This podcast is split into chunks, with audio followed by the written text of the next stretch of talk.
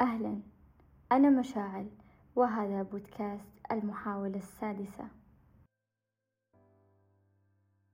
بعد حديث دار بيني وبين صديقتي حول عدم إيجادها للمتعة عن الأمور التي تستهويها سابقا ومع شعورها بالثقل لأداء أبسط المهام وانطفاء شغفها حول العديد من الهوايات والأحلام فكان كل ما يجوب في تفكيري كيف للإنسان أن يشعر بانطفاء كل شيء وأن تتلاشى رغبته في إكمال الطريق حتى يصبح جل ما يتمناه هو الهروب من نفسه؟ قيل عن هذه المرحلة بأنه ذلك الشعور المؤسف الذي يجعل الحياة بطيئة للغاية وبدلا من التقدم تشعر بالرجوع للوراء في كل يوم. تصبح باردا وغير آبه لكل شيء حتى لتلك الأحلام التي كنت ترجوها من الصغر. وفي نهاية اليوم لا تريد شيئا من الحياة إلا أن يكون اليوم عاديا وبدون أي وجع آخر. وصف تلك الحالة الروائي الروسي دوستويفسكي قائلا لو أعرف كلمة أعمق من كلمة انطفأت لقلتها. فأنا لم أشعر من قبل بانطفاء روحي مثل ما أشعر بها الآن. وفي العيادة النفسية أطلق مصطلح الإنهيدونيا وانعدام اللذة على الأشخاص الذين لا يجدون متعة أو لذة في كثير من الأمور. وقيل أن واحدا من أهم أسباب المرور بحالة الانطفاء النفسي هو نتيجة التعرض لخيبات متكررة. والتركيز على كل الآلام والمواقف في حياتنا والتي في كل مرة نستحضرها تتراكم علينا المشاعر واحدة تلو الأخرى الشعور باليأس والإحباط.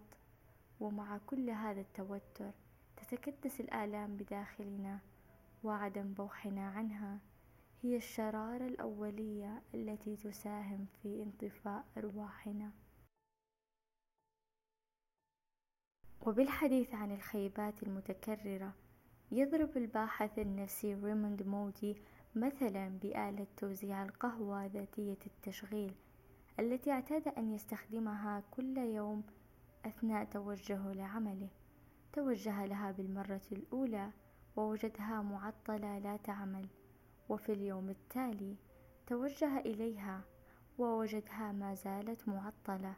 وحاول استخدامها في اليوم الثالث وكانت النتيجة مثل اليومين السابقين الماكينة ما زالت خارج الخدمة وفي اليوم الرابع لم يتوجه إليها وبدلا منها اختار التوجه مباشرة إلى ماكينة أخرى بالرغم أنها بعيدة عن مقر عمله. السؤال هنا لماذا اختار الباحث ريموند ماكينة قهوة جديدة؟ رغم بعدها عن مقر عمله ولماذا لم يجرب حظه ويعود إلى الماكينة القديمة ليتأكد ما إذا كانت عادت للعمل أم ما زالت معطلة؟ الإجابة ببساطة أن علاقته بالماكينة القديمة مرت بحالة انطفاء نفسي خيبة أمل وراء خيبة أمل أخرى. خلقت بداخله شعورا أنها لن تعمل مرة أخرى. الحال نفسه ينطبق على أمور حياتنا وعلاقاتنا الاجتماعية. فإذا حاولنا التواصل مع زملائنا وأصدقائنا أكثر من مرة ولم نجد تجاوبا قد لا نكرر المحاولة كثيرا.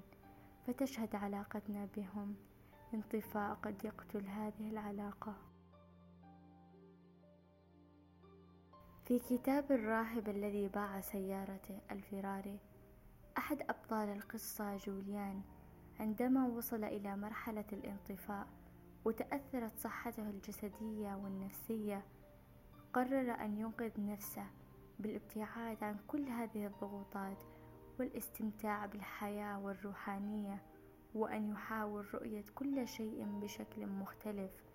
فهو لا يصنف التجارب السيئة كتجربة سلبية إنما يراها فرصة للتعلم والازدهار فمن الكفاح تأتي القوة والنضج. يصف جوليان عقل الإنسان بأنه مثل المزرعة وثمارها هي تلك الأفكار التي تغذيها بشكل يومي. فيقول إن معظم المزارعين يحرسون حدائقهم من دخول التلوث والنفايات السامة منعا من تلف الثمار وفساد الأتربة.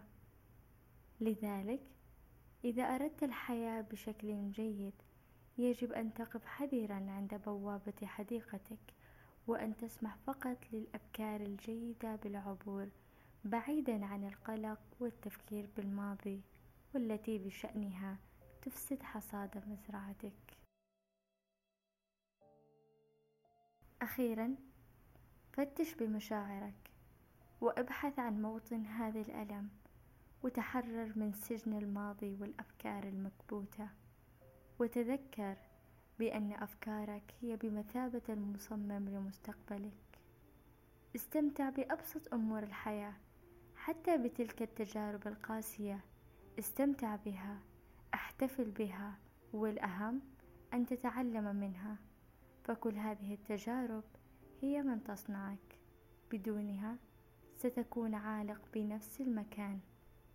وتذكر عندما يقفل لك باب من الحياة اعلم أن هنالك باب آخر سيفتح من أجلك.